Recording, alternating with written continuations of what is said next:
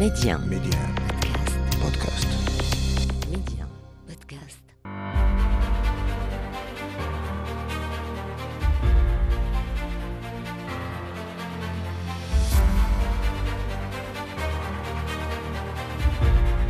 أهلا بكم إلى عدد جديد من مغرب التنمية وعلى غرار الأقاليم الجنوبية للمملكة. مشاريع تنموية كبرى وضخمة بمنطقة المحبس.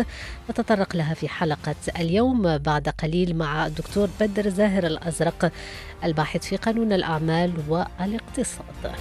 ميدي أسماء بشري مغرب التنمية. نهضة تنموية كبيرة عرفتها الأقاليم الجنوبية للمملكة أعطتها زخما إقليميا ودوليا هاما أهلها لأن تصبح اليوم قطبا اقتصاديا واستثماريا تتسابق عليه كبريات الشركات وكبار المستثمرين الدوليين. بتعليمات ملكية أقيمت بالصحراء المغربية مشاريع رائدة عززت البعد الاقتصادي والتنموي للمنطقة وفتحت آفاقا استثمارية واعدة على مختلف الأصعدة. وهو ما يؤكد الأهمية التي يوليها الملك محمد السادس لهذه الأقاليم على غرار كل مناطق المملكة. من ضمن المشاريع التنموية الرائدة في الأقاليم الجنوبية ميناء الدخل الأطلسي وجهة بحرية ستمكن من تحقيق تكامل اقتصادي وإشعاع قاري ودولي للجنوب المغربي. وبالإضافة لميناء الدخل الأطلسي طريق تزنيت الدخل وغيرها من المشاريع الرائدة. كلها مشاريع اقتصادية هامة وأوراش كبرى طبعا للبنيات التحتية مكنت اليوم من تحقيق هذه النهضة التنموية المتسارعة. في هذه الأقاليم المغربية وعززت من اندماجها على المستويات الوطنية والإقليمية والقارية. وضع طبعا من شأنه تعزيز جاذبية الصحراء المغربية وجعلها اليوم قطبا اقتصاديا واستثماريا هاما. ساعدها في ذلك طبعا موقعها الاستراتيجي كمنطقة قريبة من أوروبا وبوابة نحو القارة الإفريقية التي تعد اليوم سوقا اقتصادية وتجارية واعدة. وأيضا على غرار مناطق الجنوب المغربي منطقة المحبس آخر نقطة من الطريق المعبدة على الحدود مع الجزائر تعيش هذه المنطقة على إيقاع مجموعة من المشاريع وتستفيد بدورها من نصيبها من برامج التنمية. ونسلط عليها الضوء اليوم مع الدكتور بدر الزاهر الأزرق الباحث في قانون الأعمال والاقتصاد. دكتور بدر الزاهر الأزرق أهلا وسهلا بك معنا. مرحبا الدكتور بدر زاهر الأزرق إذن تطور تنموي كبير تعرفه الأقاليم الجنوبية للمملكة وعلى غرار الجنوب المغربي. طبعا هذه المنطقة منطقة المحبس تعرف بدورها دينامية ومشاريع آه، تنموية مهمة. لو نتوقف عند آه، آه، الزخم التنموي المتعلق بهذه المنطقة. أكيد آه، عموما ليس فقط منطقة المحبس ومنطقة السزاق وغيرها بل كل مناطق الآ والأقاليم الجنوبية للمملكة المغربية تعرف نهضة شاملة منذ سنة 2015 تقريبا تاريخ الذي أعطى من خلاله صاحب الجلالة الانطلاق لمشاريع كبرى تنموية كبرى للمنطقة بقيمة 77 مليار درهم تقريبا وارتفعت فيما بعد إلى ما يقارب 85 مليار درهم.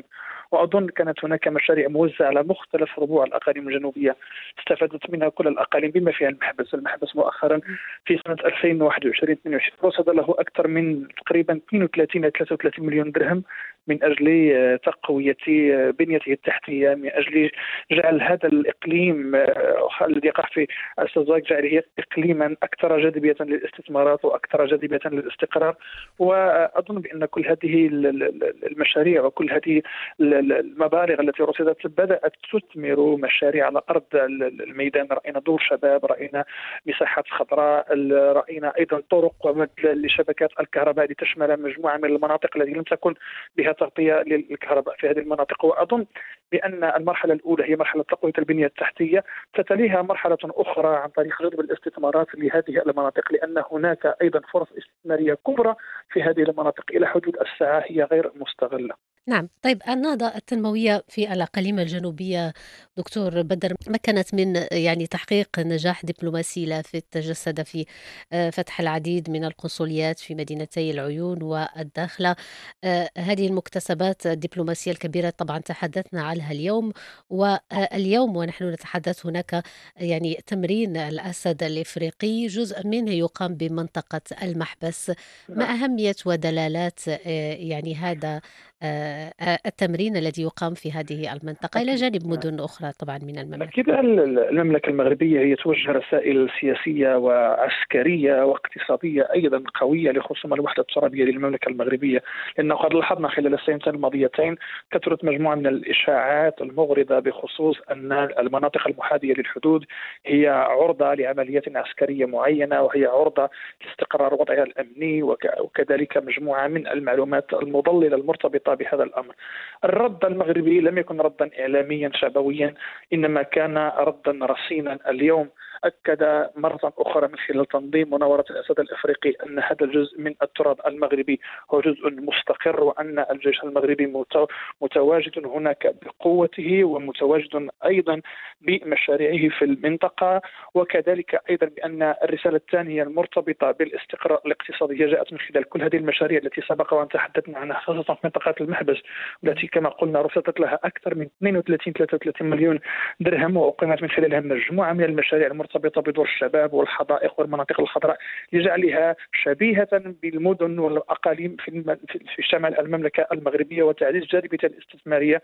هذه الرسالة الثانية والتي تؤكد أن هذه المنطقة هي مستقرة. هذه المنطقة اليوم ستصبح جاذبة للاستثمارات ستصبح منتجة أيضا للثروة في هذه المنطقة. وبالتالي فضل المغرب الرسائل الاقتصادية والرسائل الأمنية والعسكرية على الرسائل الشعبوية التي دأب خصوم الوحدة الترابية على ترويجها بخصوص هذه المنطقة وككل المملكة المغربية مقاربتها في التعاطي مع الأقاليم الجنوبية للمملكة المغربية لم تعد مقاربة فقط أمنية فقط سياسية فقط دبلوماسية لا منذ سنة 2015 بل منذ سنة 2007 حينما قدمت المملكة المغربية مشروع الحكم الذاتي أعلن صاحب الجلالة أن المقاربة المعتمدة اليوم بخصوص الأقاليم الجنوبية شأنها في ذلك شأن الأقاليم الشمالية ستكون مقاربة تنموية اقتصادية وأعطيت بعد ذلك مشاريع انطلاقة لمشاريع كبرى. كما قلنا قيمتها اليوم تفوق 85 مليار دولار. 85 آه، مليار درهم. رأينا مشاريع ضخمة.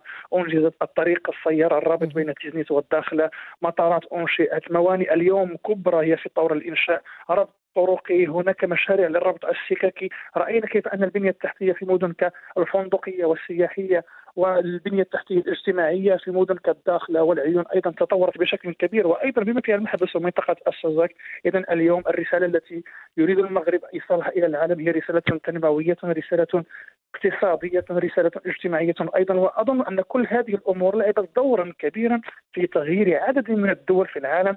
مواقفها من الوحدة الترابية للمملكة المغربية بل وحفزت عددا آخر من الدول للقدوم والاستقرار وفتح قنصليات بالأقاليم الجنوبية للمملكة المغربية بل والانخراط في مشاريع اقتصادية وتنموية أيضا في المنطقة. نعم.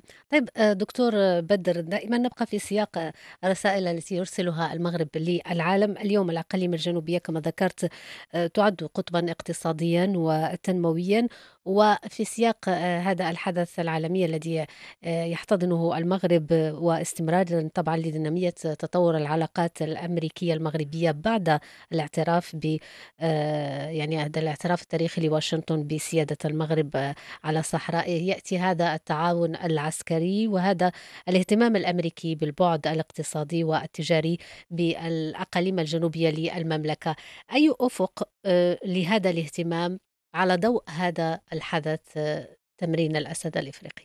أكيد الولايات المتحدة الأمريكية من خلال إصرارها على الاستمرار في هذا التمرين وبهذه المنطقة أيضا هي ترسل أيضا رسائل إلى عدد كبير من الدول التي كانت فيما مضى تسعى إلى زعزعة الاستقرار بهذه المنطقة وتؤكد بأنه لا يمكن التفكير في هذا المعطى اليوم.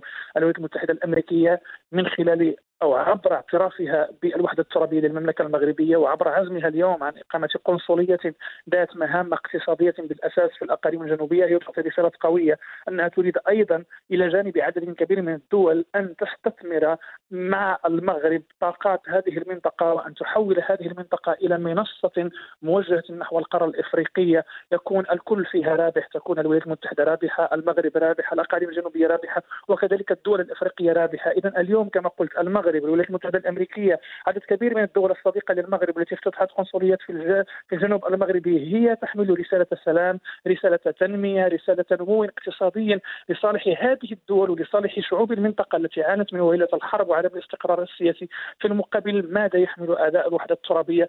يحملون تهديدات بالحرب يحملون كذلك انتكاسات اقتصادية ومشاريع فاشلة يحاولون أن يدخلوا فيها المنطقة. ورأينا اليوم بأن دولة لا تستطيع أن تحمي حدودها الجنوبية في منطقة أزواد وفي المنطقة الشمالية لا زالت الحركات الإرهابية والحركات والعصابات المرتبطة بالجريمه المنظمة تعتو فيها فسادا شمالا وجنوبا. تريد اليوم أن تدفع إلى زعزعه الاستقرار في منطقة أخرى. هي مستقرة منذ عقود هي منطقة الصحراء المغربية. وأظن بأن الركبة قد فاتها. لأن المملكة المغربية اليوم هي لم تعد تولي اهتماما للمقاربة الأمنية لأن المقار... لأن المقاربة الأمنية نجحت فيها وبامتياز وفرضت سيطرها سيطرتها على كل المناطق الخاضعة لها وتوجهت إلى مرحلة ثانية من وضع أسس استقرار اقتصادي واجتماعي في المنطقة وأظن أن مسألة العودة إلى المربع الأول هي غير واردة بالنسبة للمملكة المغربية اليوم. أكيد، اليوم المغرب أصبح مرجعية أمنية طبعا وتجاوز هذا يعني نعم. التحدي إلى الانخراط في نهضة تنموية وجعل هذه الأقاليم الجنوبية اليوم قطب تنموي بامتياز واجهة بحرية للتكامل الاقتصادي نعم. والإشعاع القاري والدولي أعود أعود معك فقط إلى الجانب المتعلق بالتعاون الأمريكي المغربي.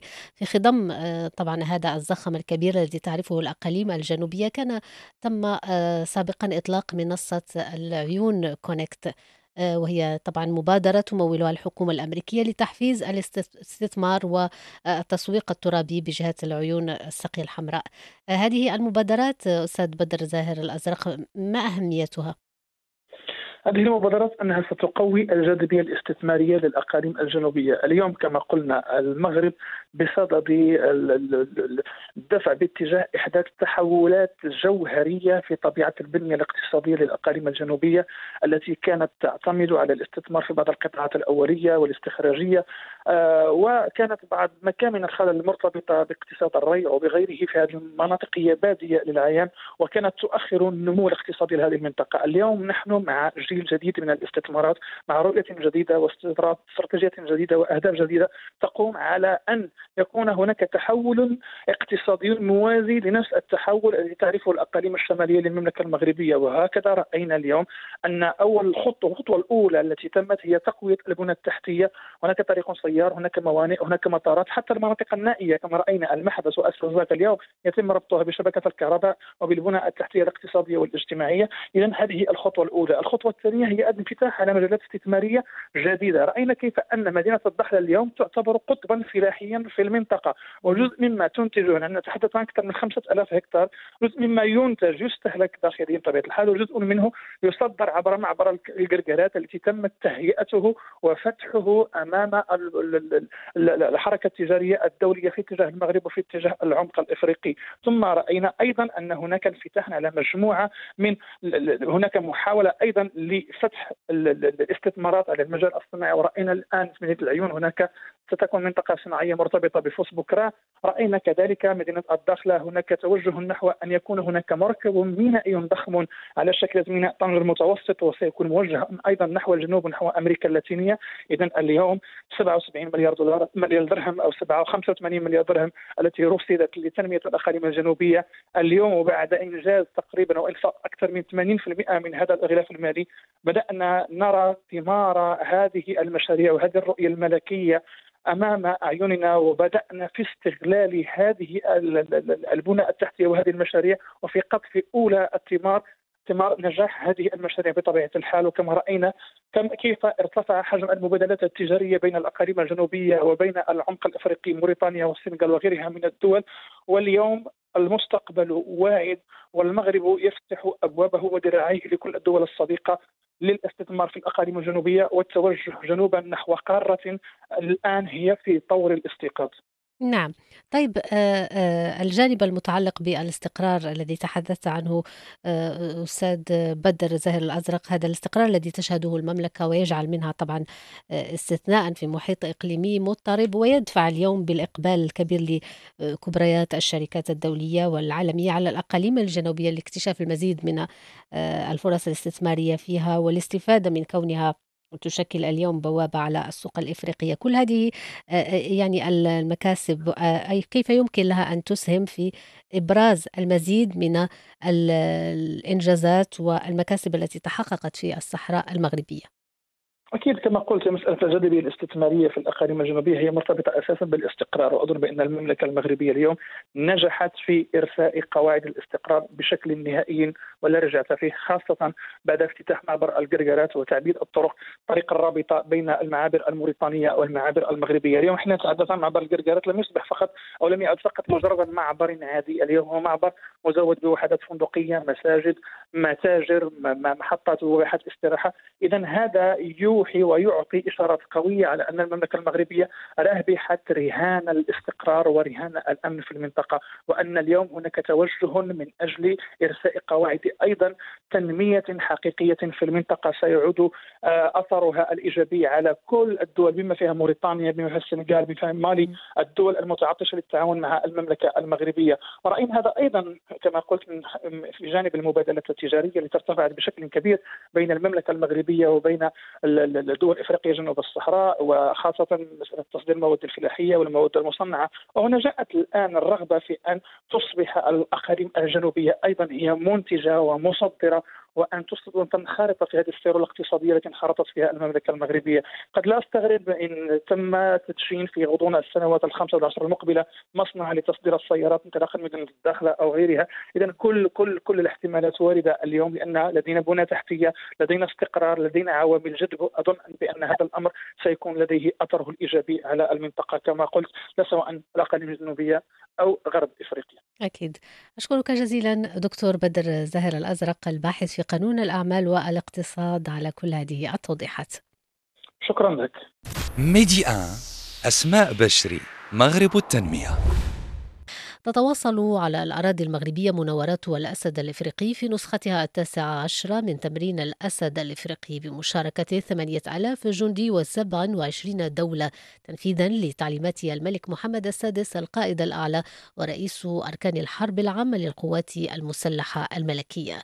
وتشمل هذه المناورات العسكرية سبع مدن في مناطق المغرب هي أكادير وطنطان والمحبس وتزنيت والقنيطرة وبن قرير وتفنيت وللعام الثالث إذا تواليا يقام جانب من مناورات الأسد الإفريقي بمنطقة المحبس. عن الدلالات والأهمية التي يحملها هذا الحدث تطرقنا لها مع الدكتور عبد الفتاح نعوم الباحث والمحلل السياسي. نستمع لجانب من الحوار. ويعني قبل قبل هذه الثلاث سنوات كانت المناورات تجري آه، باعتبارات عسكرية. ومرتبطة أيضا بالعوامل السياسية أو يعني بالجوانب السياسية التي تكلمت عنها سابقا.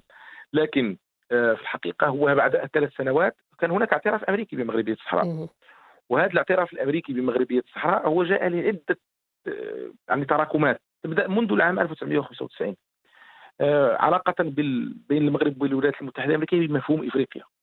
الولايات المتحدة الأمريكية أنتجت مفهومها لإفريقيا بناء على علاقتها مع المغرب. يعني كل ما تطورت علاقة المغرب بالولايات المتحدة الأمريكية وتطورت علاقة الولايات المتحدة الأمريكية بالمغرب إلا وتطور مفهوم إفريقيا لدى الولايات المتحدة الأمريكية. ماذا نقصد بمفهوم إفريقيا؟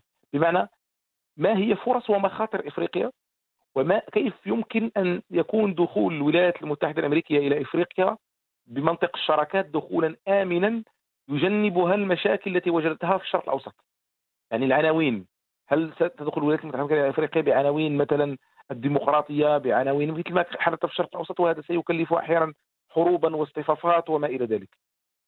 فكان مفهوم يعني المغرب والذي يقوله دائما المغرب. يعني المغرب يتكلم دائما عن القارة الإفريقية باعتبارها فرصة باعتبار أن المشاكل التي تعانيها القارة الإفريقية تتحمل مسؤوليتها دول الغرب ودول أوروبا التي كانت هي المحتل السابق ونهبت خيرات القارة الإفريقية وغادرت.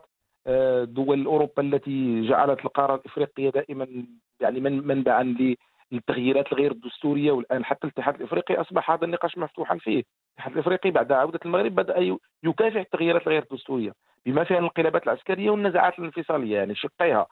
فالولايات المتحدة الأمريكية حينما اعترفت بمغربية الصحراء هي أعطت أو أو صادقت على مفهومها للقارة الإفريقية كما كما يصوغه المغرب. كما يقدمه المغرب. هذا الموقف السياسي الجديد للولايات المتحدة الأمريكية ترجم على جميع المستويات على المستوى الاقتصادي على المستوى الأمني على مستوى الشراكات يعني الأمنية بين المغرب وبين الولايات المتحدة الأمريكية وأيضا على مستوى حتى خريطة التمارين الأسد الإفريقي. وسيترجم على مستويات أخرى الثقافي آه، مستويات سياسية المستويات القانونية أيضا داخل الولايات المتحدة الأمريكية على مستوى قضائها الفيدرالي وعلى مستوى مؤسساتها ترجم على عدة مستويات ومن ضمن المستويات التي ترجم عليها الموقف الأمريكي هو آه، ما نتكلم عنه اليوم من آه، يعني الأسد الإفريقي أو تمارين الأسد الإفريقي ثلاث سنوات وهي في المحبس. المحبس يعني توجد ضمن يعني نطاق يعني الاقاليم الجنوبية العزيزة آه، التي هي موضوع النزاع المفتعل حول الصحراء المغربية. بالتالي الولايات المتحدة الأمريكية تؤكد لمن لا يفهم أو لا يريد أن يفهم أو يتجاهل أنه الولايات المتحدة الأمريكية تترجم موقفها القاضي بالاعتراف بمغربيه الصحراء دائما آه، تترجمه من خلال جميع المواقف والمستويات بل أكثر من ذلك البنتاغون حينما يعلن دائما عن مناورات الاسد الإفريقي طيلة ثلاث سنوات يعني منذ الاعتراف الأمريكي يضع خريطة المغرب كاملة. يعني خريطة المغرب كاملة وملؤها راية المغرب آه، بنجمته نجمتها الخماسية الخضراء بلونها الأحمر الزاهي. فهذا يعني أصبح موقف أمريكي ثابت. يعني سيتكرر وسيتكرر في جميع المواقف وفي جميع المحطات. شكرا جزيلا لك الباحث والمحلل السياسي الدكتور عبد الفتاح نعوم كان معنا حول تدريبات الأسد الإفريقي. هذا الحدث طبعا الهام الذي يحتضنه المغرب والذي يعكس مدى الأهمية الاستراتيجية التي تحظى بها المملكة والدور الإقليمي الذي تلعبه على الصعيد الأمن والاستقرار والتنمية. يمكنكم إعادة الاستماع إلى الحلقة كاملة وباقي حلقات مغرب التنمية كالعادة على منصة ميديا بودكاست. إلى اللقاء.